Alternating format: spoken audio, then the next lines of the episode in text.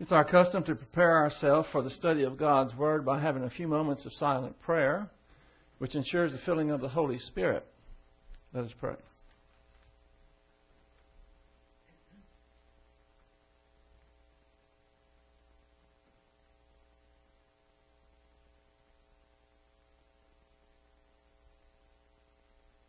Heavenly Father, we thank you that we don't have to be dis- discouraged or disgruntled or upset about the things that are happening all over the world, the tumult, because we have peace, security, and confidence inside our soul because of who and what you are, and because you have revealed to us the things that we need in order to be overcomers even in the devil's world. We pray that you will help us to focus our full attention upon your mighty word this morning. For we pray it in Christ's name. Amen.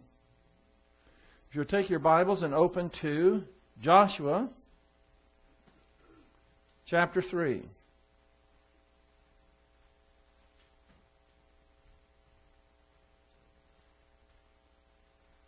Joshua chapter 3.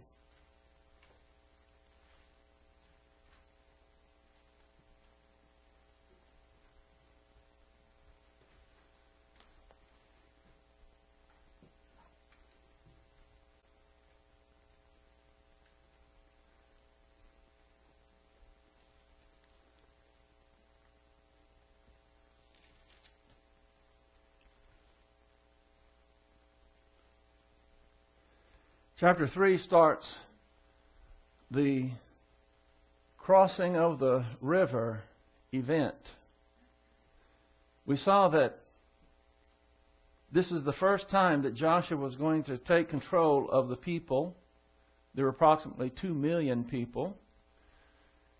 And the Lord had given him the general instructions to cross the river. He didn't know exactly how it was going to happen. But he did move the people right next to the river. That much he knew he had to do. And last week we looked at some comparisons of how that equates to us in our lives. That God has given us generalities in the Bible for us to go to that direction, essentially to obey it, but He doesn't give us the specifics as to how to obey it. And I gave you a few illustrations. One was we know that God has given husbands instructions that they are the head of the house, that they are responsible for the well being of their household. But it, the Bible doesn't give specific instructions as to how to go about that. And so, just like Joshua doing everything that he knew to do in order to fulfill the general command to cross the river. Remember, he sent spies into the land. He wanted to make sure that the armies weren't massing troops on the other side. What was their morale? What was their fortifications like, and so forth. So he did that. He came back, got a really good report, and then he started taking other specific steps in order to get the people ready to cross the river. The only thing, it was impossible for him to do anything that would allow them to cross the Jordan River, for it was in the flood stage. It might have been as wide as a mile, and it was had treacherous currents. And you try to take a million or two million people and cross something like that, it just would have been a disaster. So, the husbands are to take the steps that they are required by God to do. Remember the steps that I gave you last time? If you don't know exactly what they, they are, first thing you do always, no matter what it is, is what? Pray.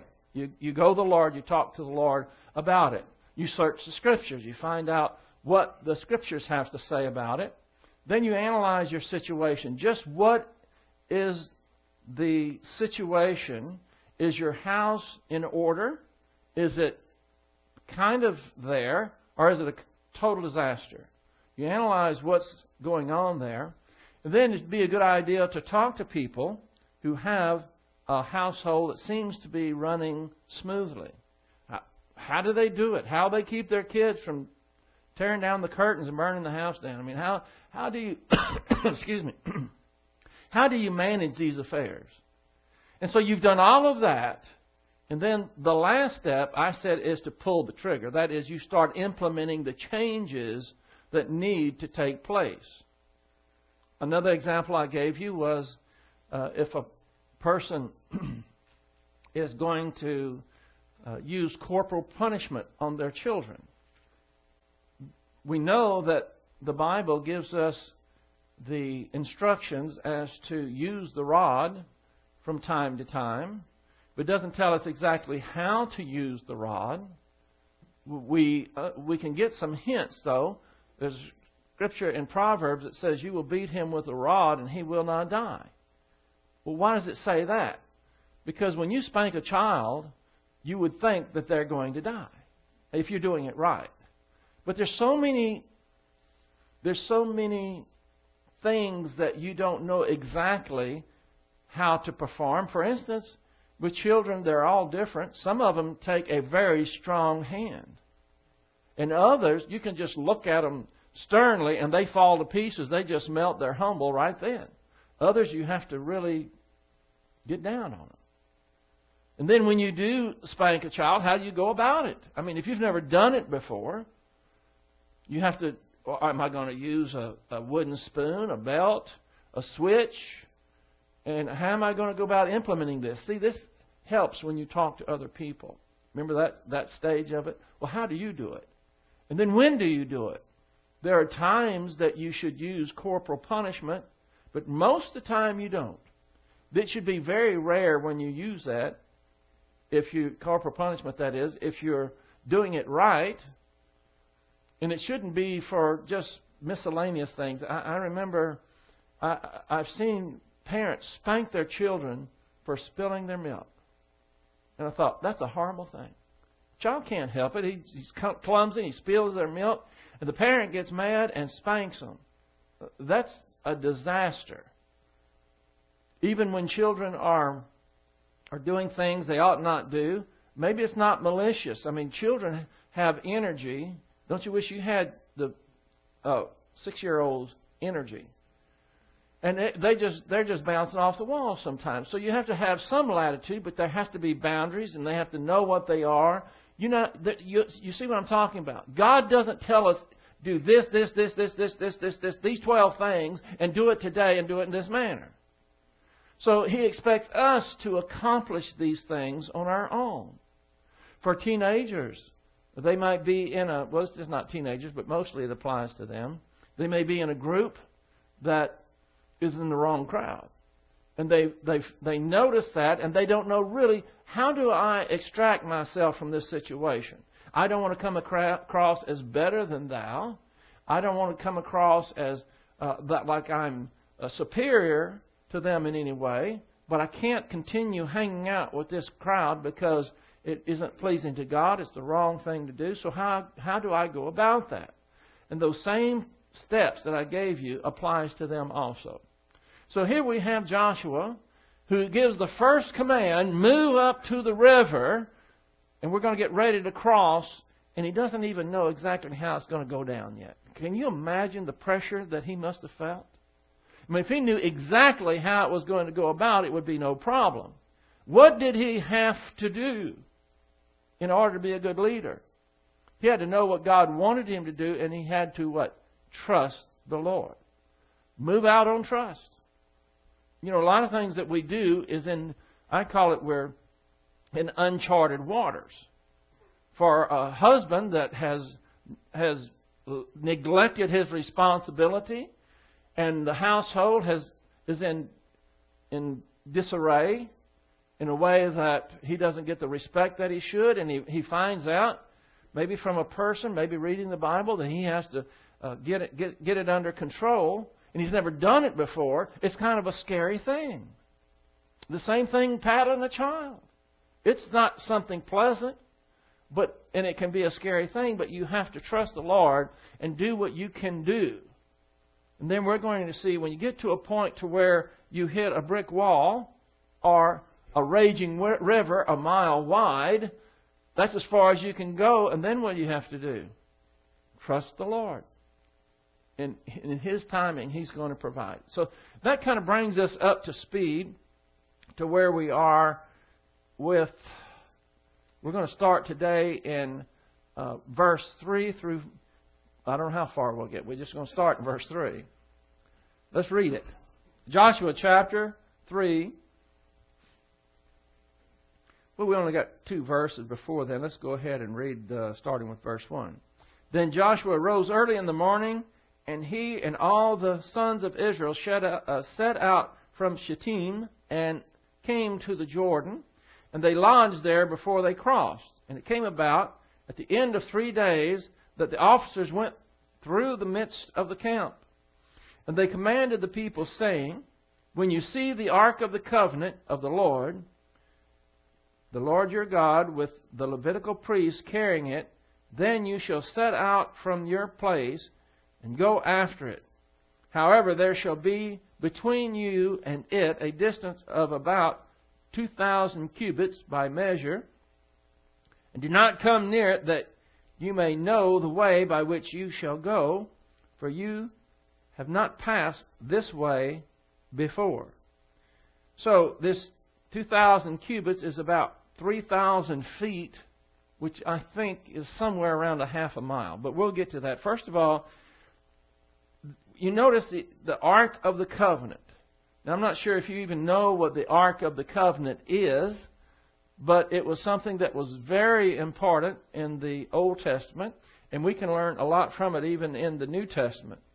And so they were to carry the Ark of the Covenant and it was to go before the people. What is the Ark of the Covenant? Well, the Ark of the Covenant is a. I'll tell you what I'll do. I'll just show you a picture of it.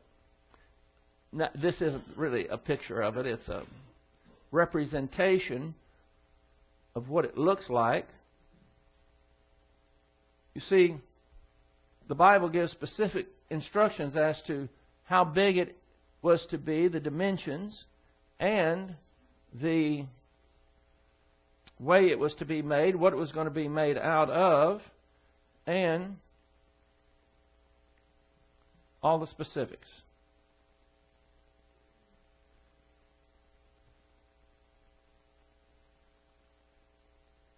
There it is. Okay, the Ark of the Covenant, get this first of all, represents the Lord Jesus Christ. And you can tell by what it was made of as well as what was in it and its use. First of all, the bottom portion was, this portion here, was made out of acacia wood and it was covered with pure gold.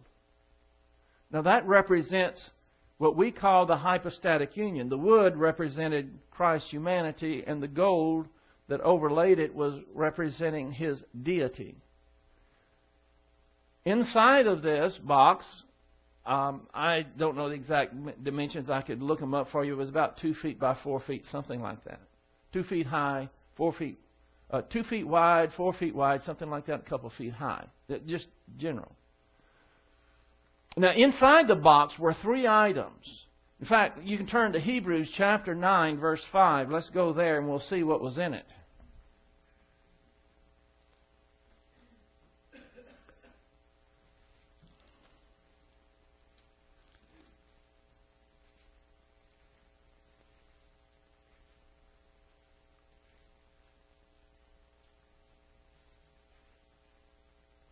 Actually, it's uh, verse 4.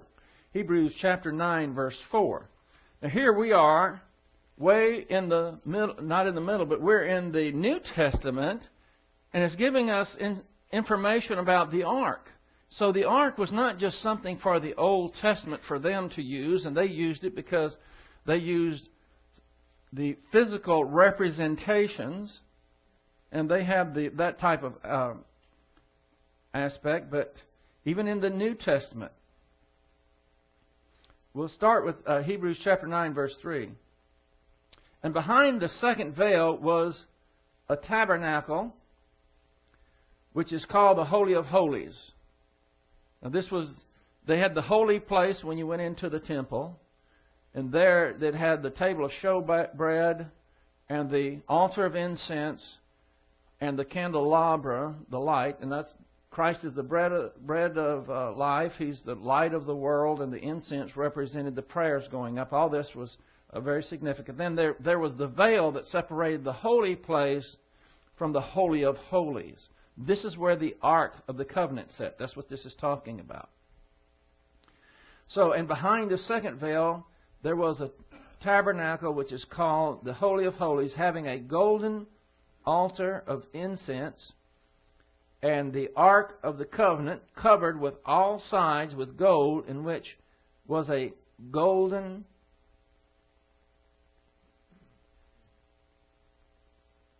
which was a golden jar, you could say it was maybe a bowl of some kind, holding the manna, and Aaron's rod, which budded, and the tables of the covenant.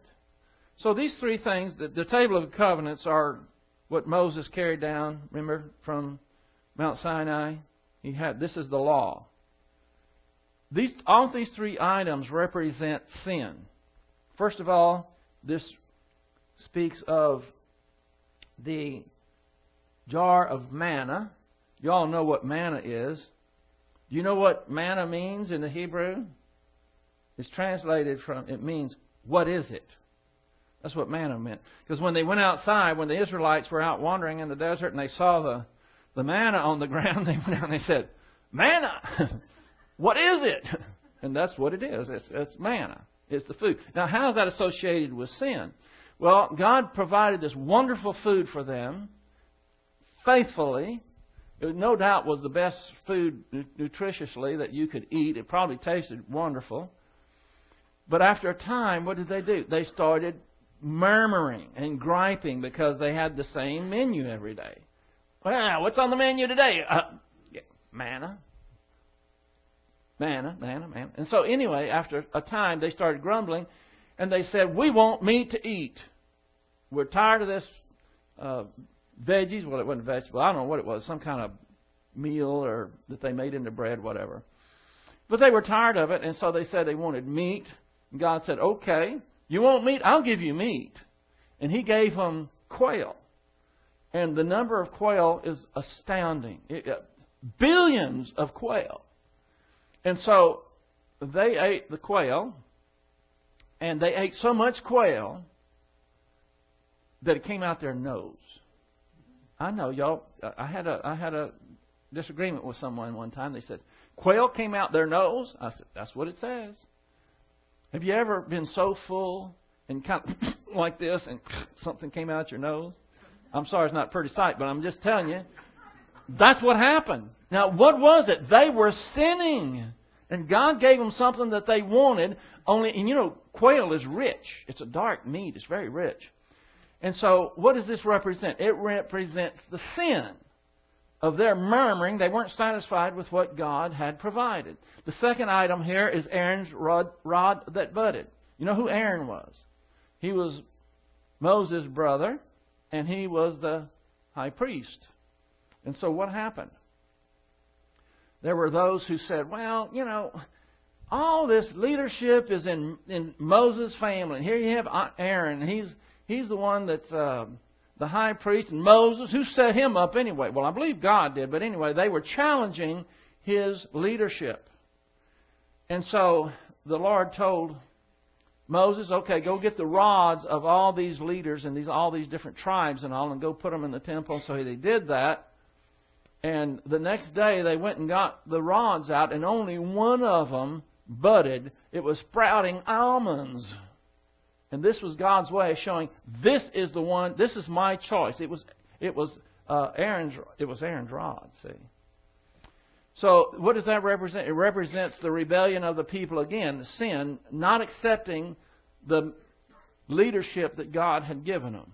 then of course the, the third thing in the ark was the tablets of stone. This is the Ten Commandments, and it's easy to realize what that is. That's giving you the commandments of God, which demonstrated that there's no one that can actually keep them.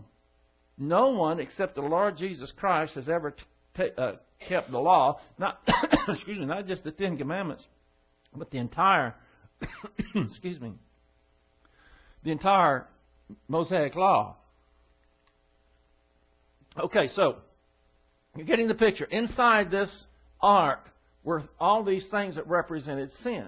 Now, can you connect the dots here? What this was representing? When Jesus Christ went to the cross, he took all of our sins upon himself. And that's what this is representing. The, the box here, the ark, being of wood and gold, represents the unique person of the Lord Jesus Christ who took on himself the sins of the world. And the way that they represented that was to have these articles that represented sin inside of the box. Now, on top of the box, this portion right here, was called the mercy seat, and it was made out of pure gold. And on top of the mercy seat, you have these two angels. They're cherubim. And they, it, it tells in the, in the scriptures in the Old Testament exactly how they were to be made. They were to have their wings overspread, and they were looking. You can see in this representation, they're looking down at the mercy seat. So, what is this representing? Well, you understand it when you see, or if you realize what happens on Yom Kippur, the Day of Atonement. One day a year, the high priest would go into the Holy of Holies. He was the only one that was allowed to do that, to go into it. And he would take the blood of an innocent animal, a sacrifice, and he would sprinkle it on this mercy seat here.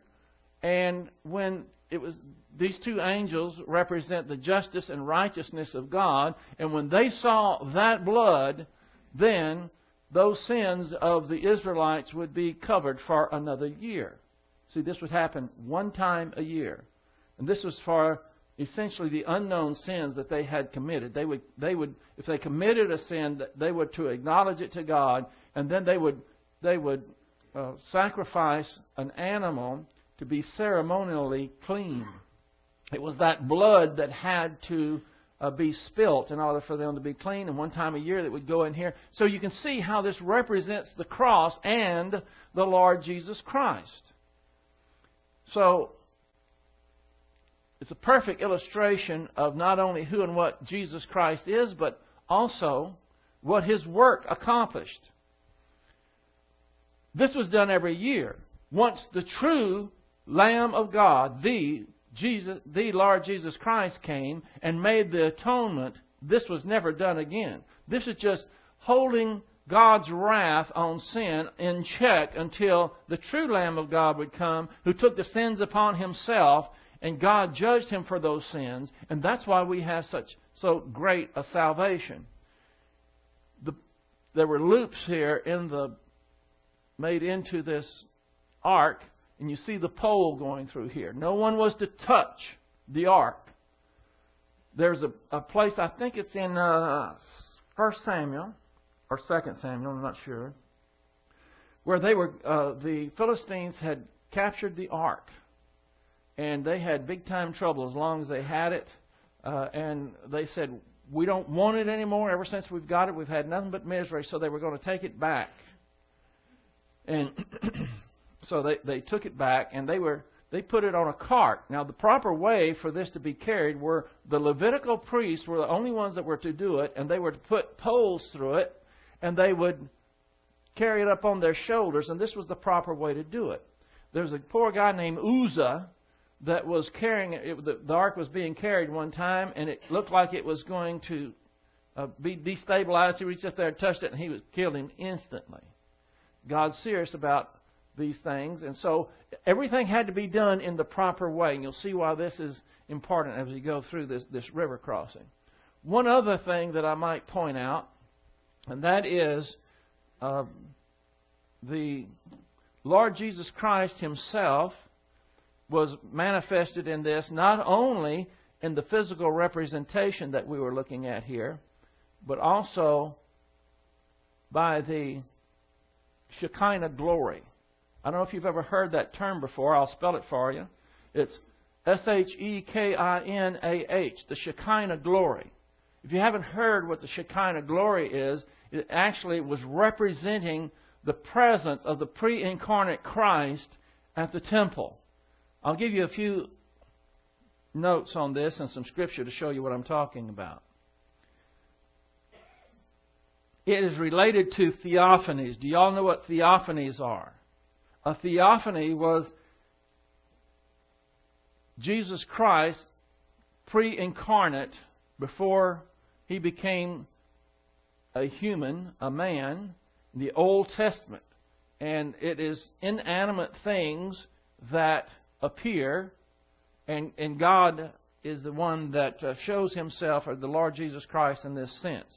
There was a cloud over the tabernacle, and sometimes in the tabernacle. And this cloud was a manifestation of the Shekinah glory. Now, the, you get the term the Shekinah glory from rabbinical writings. You're not going to find it in the Bible, so don't try to look it up. It's just a description of the manifestation of the glory of Jesus Christ prior to his uh, incarnation, and especially with regards to the temple. The Shekinah glory appeared as a bright light between the cherubs and the mercy seat in the Holy of Holies. You remember where that was? So, here's an interesting thing. The Holy of Holies was completely dark because there was a veil, and the veil was, some say, as, as much as two feet wide in the temple. And of course, it had walls over uh, completely around it and a top on it. So when you when you have something completely separate from any light, how dark is it? Just go into a closet at night and shut the door. That's what it would be like in there. That's where the Ark of the Covenant was. And so when the high priest went in to sprinkle the blood on the ark, how did he know where it was? I mean, you'd have to feel around and, okay, here's it. No, that's not what he did. He saw perfectly what was going on because the Shekinah glory, this light, the presence of the Lord Jesus Christ was there and he could see what was going on. And he had to do it exactly right. There's uh, Jewish tradition says that when he went in there, they would take a rope and they would tie it around his ankle when he went in there. Because if he, like Uzzah, did something wrong, he's dead. And nobody's going to go in there. Only the high priest was the only one allowed in there, and then once a year. And so if he died in there, who's going to get him? Nobody. So tradition says that they would tie a rope on him, so if he doesn't come out, they can drag him out and he wouldn't stink up the place.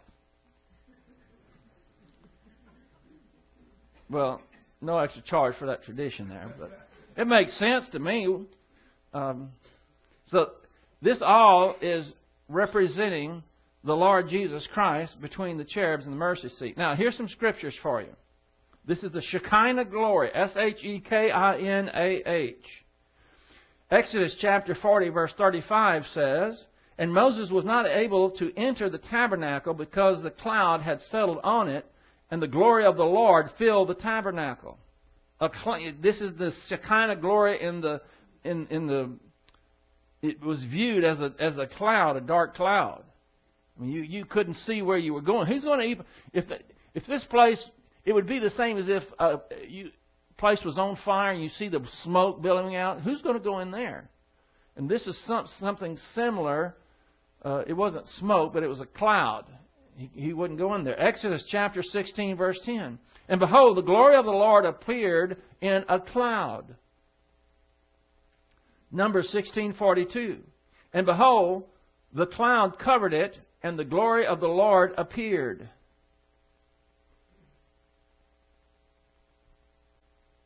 Hebrews 9:5. We just went over. We read 9:5, didn't we? Did we get? No, no, we didn't do five. Let's do five. We just see uh, saw what the things were in the Ark of the Covenant, and verse five says, "And above it, this is above the the mercy seat were cherubim of glory overshadowing the mercy seat. But of these things we cannot now speak in detail. By the way, the Greek word for mercy seat is hilasterion, H I L I S T E R I O N. And it's same word for propitiation. That means God is satisfied with the work of Jesus Christ on the cross, and Jesus Christ is even called our mercy seat.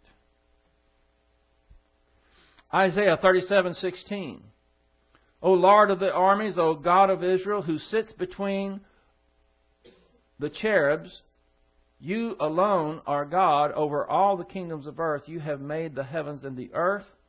And what does it say? The Lord of the armies who sits between the cherubs, cherubim. That'd be the ark. Psalm 99:1. The Lord rules. He sits between the cherubs. Romans 9:4. Who are the Israelites to whom is the adoption and the glory, that would be the Shekinah glory, and the covenants? Now, here's something for you. I think this is really neat. The Shekinah glory would come down into the tabernacle. You know, the tabernacle was a portable temple. This is they they would use it, pack it up, and haul it all over the the Sinai Peninsula and all in the wilderness uh, they would do that. It would appear in the tabernacle and also in the temple. Once there was a a solid temple like uh, that Solomon built. Where's the Shekinah glory today? There's no temple.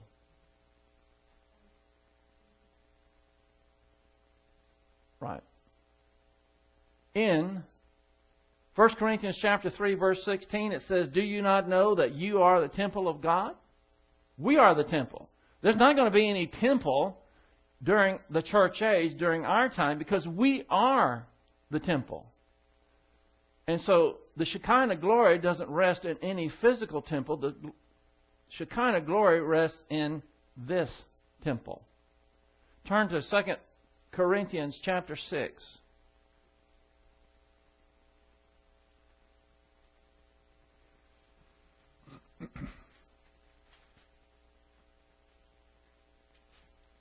2 Corinthians chapter 6 and verse 16.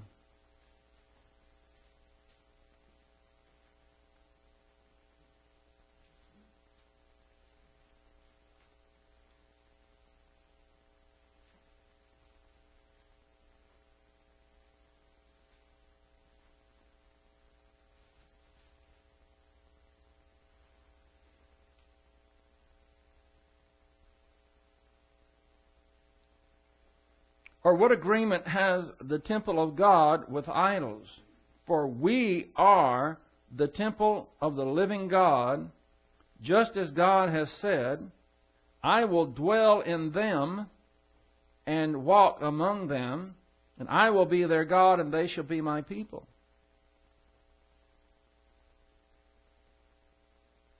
So, the Shekinah glory now dwells in this temple, not in a physical temple.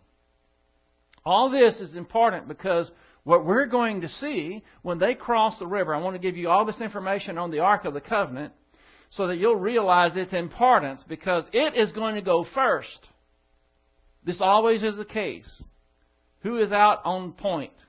Who is out always in front of us clearing the way? The Lord Jesus Christ, represented by the ark. Okay. Let's get back to our scripture here. So we know that the Ark of the Covenant represented the Lord Jesus Christ. Now we have a, a, the next verse. The Levitical priests were to carry it. And it says, You shall set out from your place and go after it. Always the Lord is leading the way. Now, verse 4. However, there shall be between you and it a distance about 2,000 cubits, about a half a mile by measure. Do not come near it, that you may know the way by which you shall go, for you have not passed this way before. First of all, it says that you're going to keep a distance, a, a, a, big distance from this. And there's a lot of speculation. You can read a lot of commentaries, and they say, "Well, it's, it's so holy and all this."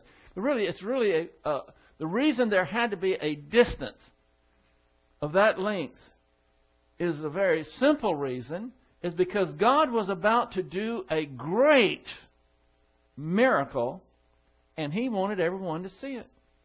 Now if everybody was crowded around the ark and people couldn't see what was going on, you, you just think, even, let's just say it was a million people. You get a million people, and what do they tend to do? Especially if this was the focal point and it was supposed to go out ahead, they would just completely engulf it. And if the people didn't see what was going on, they could allege, well, you know, I didn't get, it. I couldn't really see what was going on. It could have been somebody down there that really is the cause of this miracle. Maybe you remember when Moses uh, touched the the um, the Red Sea and it parted. Maybe somebody had a rod. Maybe somebody did something down there. But if they were this distance, and would take that distance with that great number of people, they're going to see for certain that man didn't have anything to do with it. And it actually helped them to keep the orderly fashion when you're getting that many people uh, going across. So now, but we have in this verse, there's still something strange here. Well, before I get to that, I want to make a couple of other observations. Uh, first of all, the ark is mentioned 10 times in 17 verses. That's how important the ark is with their crossing. The focus is clearly on the ark, which what represents the Lord Jesus Christ. And when you get that many people, you would have to have that distance for everyone to do what? Keep their eyes on the ark. There's not going to be any people getting in the way of the view. They're going to have a clear shot as they as they're going to cross. They can look up ahead, and then even in the middle of the river, they can they can look across and see the ark because there's a half mile distance. Nobody's going to be uh, cluttering the way, and that's what was so important that the people, listen to this, needed to keep their eyes on the ark and not the water. Why? Well, because uh, there, there's a good. Uh, here's the first observation. The crossing illustrates our our salvation, and the water represents judgment, just like it did in the flood, Noah's flood. The water represented judgment, and the ark represents Jesus Christ. And so the water problem was resolved when the ark reached the river. So our sins were taken care of. The problem at the, at the river, of course, was the water. Problem with us is our sins. Now, when the priest reached the edge of the water, what happened? The solution, the, the, the, the water, the judgment was held off. And it's the same thing. When Jesus Christ reached the cross, our sin, which is the problem there, no longer a problem. Jesus Christ comes between the wrath of God on sin and our sin because he took it on himself. And that's a representation that's taking place at the, uh, at the crossing, at the river.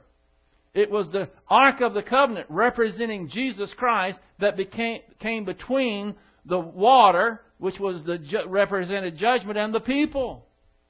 And now, with regards to our salvation, it is Jesus Christ who keeps the wrath of God, which would be analogous to the water, from touching us, the people,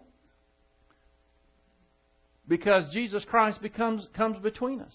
Jesus Christ came between the water and the people, Jesus Christ comes between us and the wrath of God. You understand that? That's the first observation with this with this crossing. The second one is that it was a grace provision. The people didn't have anything to do with this. And it re- but it did require something of them. You know what it required? Belief. Even just think about it we're going to see when the when the priests were carrying the ark, and it is so detailed. It says when the sole of their feet touches the water, wham! It's going to happen. Something stupendous is going to happen. The waters are going to recede, and they're going to go across on dry ground. What was required of them? Even if you saw people going before you, the ark was out there, and the rivers were withheld. What is required of you? To get to the other side, to get, takes belief, doesn't it?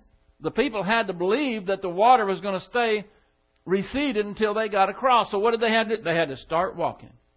That's all they had to do. God provided everything, but they had to believe and trust that this was true salvation and start walking. Here's another perspective on this also. Who was qualified to, to cross the river? Wasn't it anyone? What if you were tall? What if you were short? What if you were fat? What if you were thin? What if you were black? What if you were green? Whatever color you want to be. In other words, it was for everyone. Anyone could cross the river. Just like anyone can believe in Jesus Christ. But you have to believe it. And the way you believe it, for them, was actually walking across the river. For us, the way to receive salvation is to believe it. And that's how we have our so great salvation. Anyone could cross, anyone can believe the gospel. There's a lot of parallels there. Now, in 4b, notice this. Do not come near it, that you may know the way by which you shall go, for you have not passed this way before. Now that's strange. Do you see that as somewhat strange? Why would he say that that you may know? And by the way, I want you to underline know. Know in here is he uses this word a lot because God wanted them to know things just like he wants us to know things. That you may know by which you shall go, for you have not passed this way before. Now, what's confusing when I first read this, I thought, what do you mean that you'll know the way to go? How hard is it to know which way to go? The river is there. You're not going to get lost. I mean, if you go any other direction, you're not going to cross the river. There was only one direction to go, and that was to cross the river. So why, excuse me, why does he say, "Do not come near it, that you may know the way by which you shall go"? And then you have not passed this way before. What is he talking about? You understand what I'm saying? Most people will read that and they're thinking about physical directions. You'll know the way to go. If you if you ask somebody directions, they'll say, "I'm I'm going to tell you the way to go," and you think of of directions. But this is not physical directions. This is telling them the manner that they are to go. They, they, it's not talking about um, any physical direction whatsoever. It's talking about the manner in which they are to go rather than the direction that they go. It's not a physical. In other words, how are you to go? It's not the way, the direction that they go or the way they walk. It's talking about something that is of a spiritual nature. The manner that they are to go is to keep their eyes on the ark. This is the way. The way is not a direction. The way to cross is make sure you keep your eyes on that ark as you're crossing. That's the manner. That's the way to cross.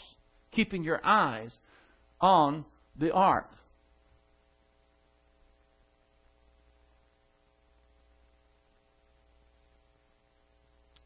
What does that mean for us? Do we have issues? Do we have problems? Yeah. How are we how are we to go? What is the way to go when you're facing a problem, especially if it's a big one like a impassable river? The way to go is not direction wise, it's the manner wise, and the way to cross, again, is what? Keeping your eyes on the ark. That's why there had to be a distance. It's, as long as you're keeping your eyes on the ark and you're not over here, ooh, and you're looking at the water, you're going to be okay. So, here's the, the, the, the bottom line. The one who had, they had to cross by faith. Not by making boats and rafts and things that they accomplish. They had to cross by faith. That was the manner that they had to go, which was, which was represented by the ark.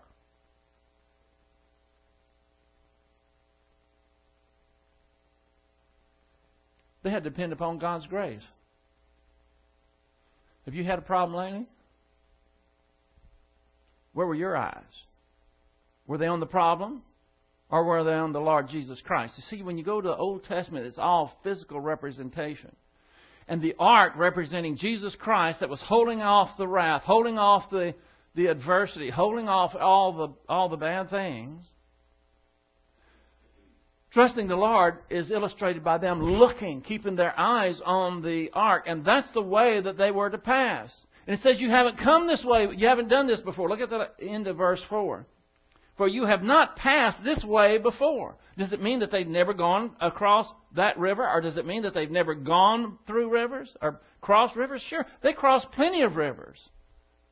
When they were going up to do battle with King Sihon and Og, remember that? There's rivers all in there, and they would cross them. But he's saying, You never passed this way. What is he saying? This is going to take the extra measure of faith. You never crossed a river before and had to have this much faith because this is impossible to pass. So, what's he saying here? He's saying that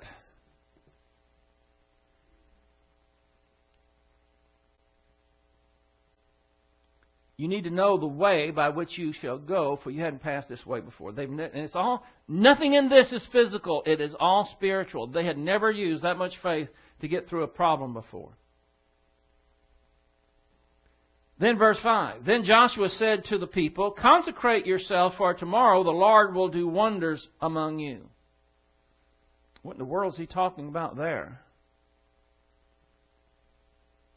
The word consecrate is kadash. K A D A S H. It's a hithpael middle imperative. It means to consecrate, sanctify, prepare, or dedicate, to treat or regard as sacred. They're about to cross the river. It is getting close. They're going to cross the next, the next morning. And he says, consecrate yourselves. Now, if I told you uh, you need to consecrate yourselves because God is going to do something great tomorrow, what would you do? Consecrate. You needed to kadash. Well, we can get some information. Let me give. I'll just give you a hint right now. It means uh, to consecrate means to concentrate or focus on something. Consecrate, concentrate.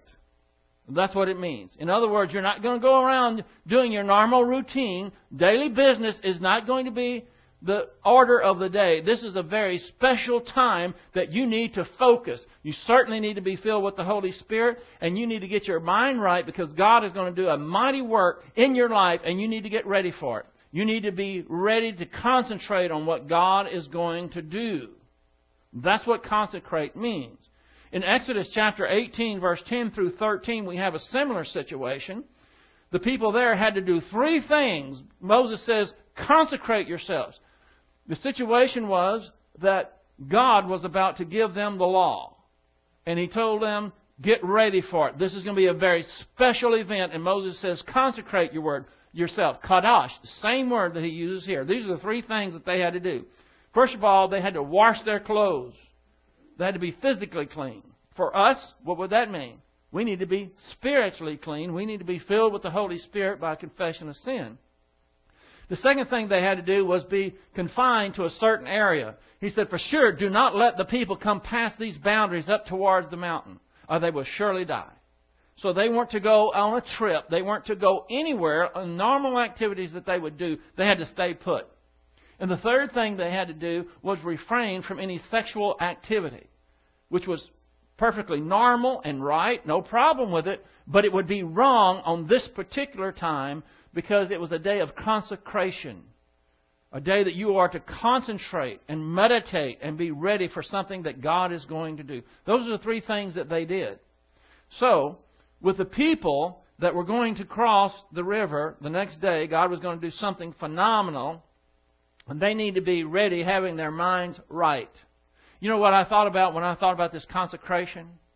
I can remember I don't know how many football games that I uh, that I played in, but I, my mind goes back to when I was in Waltrip High School and we would play nearly probably 95% of our our games at a place called Delmar Stadium, which is still there today. Uh, you can go by there, and Delmar Stadium is right there. And so we would get uh, get there probably two hours early before the game started, and we'd have our duffel bag or our sack that we'd have our gear in, and we would you'd have to walk down into uh, down a ramp to get into where the dressing room was, and we would get in there and we would get taped up. Uh, you know, you get your ankles taped and uh, get get everything ready to go, and then you went in there and you just sat. Everything was ready. You're uh, you you get in your uniform, you're suited out, you're ready to go, but it might be 45 minutes, maybe an hour before you actually would exit and go out there and start warming up for the game. It was during that time that I see it was a time of consecration. You had to get your mind right. And I think any good team consecrates themselves before the event. You're not in there uh, under your normal, you know, football players are always teasing one another. Ah, yeah, I'm tough. You know, they're just a bunch of mouthing off all the time and everything. Nothing wrong with that. But at that time, it didn't take place. You could hear a pin drop. Except there was one guy, a good friend of mine. His name was Bobby Henderson. I saw him not too long ago. I think maybe one of these days he's going to come here. He lives over on the coast. He said he's going to come to church sometime. Anyhow, to this one. And uh, you could hear him because he was. he was in the restroom, and it's all the, the block walls. There's no acoustics at all.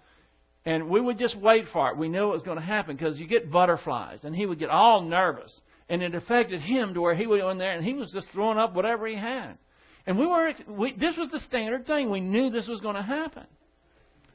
But the, but the players went into a different mode. We were about to be tested. There were going to be thousands of people in the stands.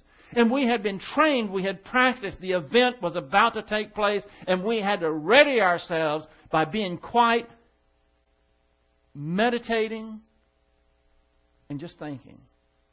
And some of us were praying. That is consecration. That's what the people were to do. Now, why did God want them to do that? We serve a mighty God, and He wants us to know how mighty He is. He didn't want them to have any distractions of daily life, out washing and cooking and all the other things. No, He said, He said, consecrate yourselves, get your mind right, think about God, anticipate the great, phenomenal thing that He's going to do for you, and that's an awesome thing. And prepare yourself, and prepare yourself right mentally. And that's what they were doing.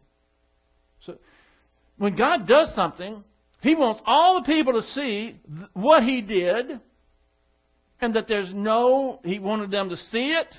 You had to stay far enough from the ark that you could see that it wasn't any person doing it, it was God who was doing it. They had their mind right. And look at the details. We're going to get to the verses, not today, but we're going to get to the verses where it says specifically when the when the sole of the priest touched the water, they stand on the edge of the water, a mighty thing is going to happen. And what we're going to see is that the water, the Bible says, it was heaped up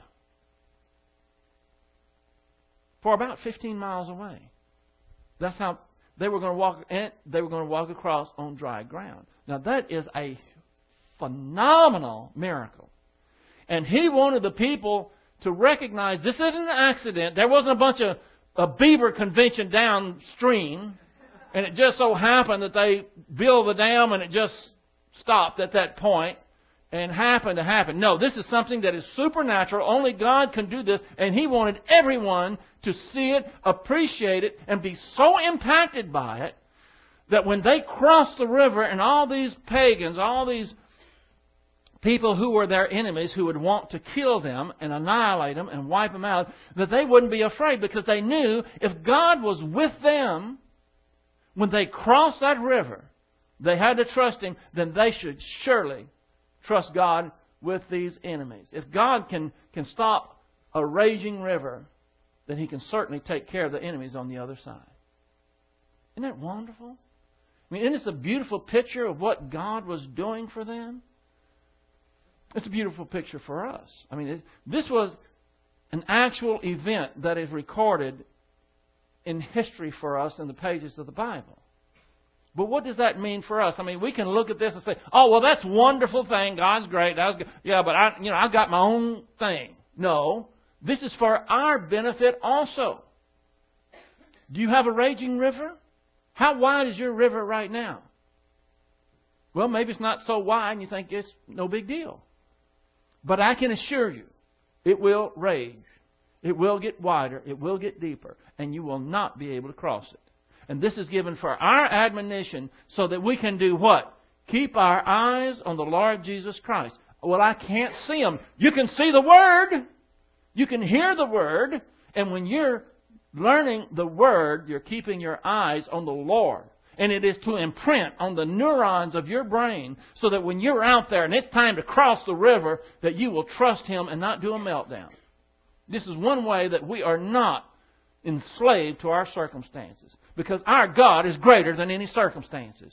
Our God is greater than a raging river. Our God is greater than anything. And He wants us to know it. Trust Him.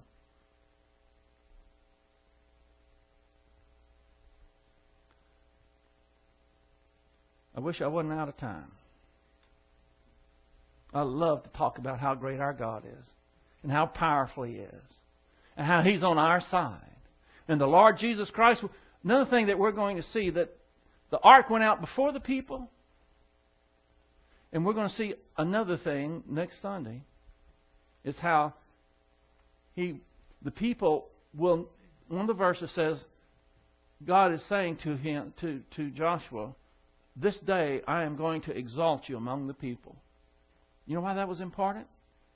Remember when the people said, We will follow you, Joshua, but we need to know that the Lord is with you. Remember that verse? When they crossed the river, there is no doubt in their mind that the Lord was with Joshua. He will, what did he tell Joshua? I will never leave you nor forsake you. And he tells us the same thing. Let's bow our heads.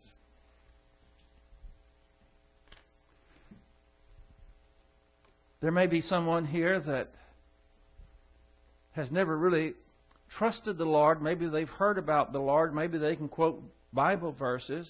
Maybe they can talk about the Lord, but they've never really trusted the Lord for eternal salvation. They may have gone in that direction. They may be doing a few other things that uh, are just uh, a guarantee, extra guarantee for them as far as works is concerned, and they don't realize that just as God did everything to get the people across the river, He does everything for us at salvation. All we have to do is believe in the Lord Jesus Christ. That means just like the people had to start walking because they trusted that this was God, that this that He was withholding the waters and would do till they were safe. Jesus Christ is the Son of God.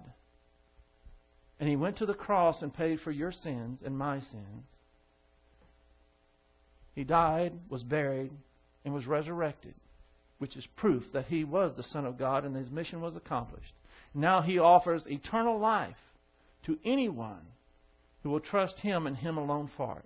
What a shame it would be to stay on the wrong side of the river and never get across never believe, never take those steps. Now you can do it today just simply by acknowledging that Jesus Christ took care of the earth sin problem on the cross and not by your own works.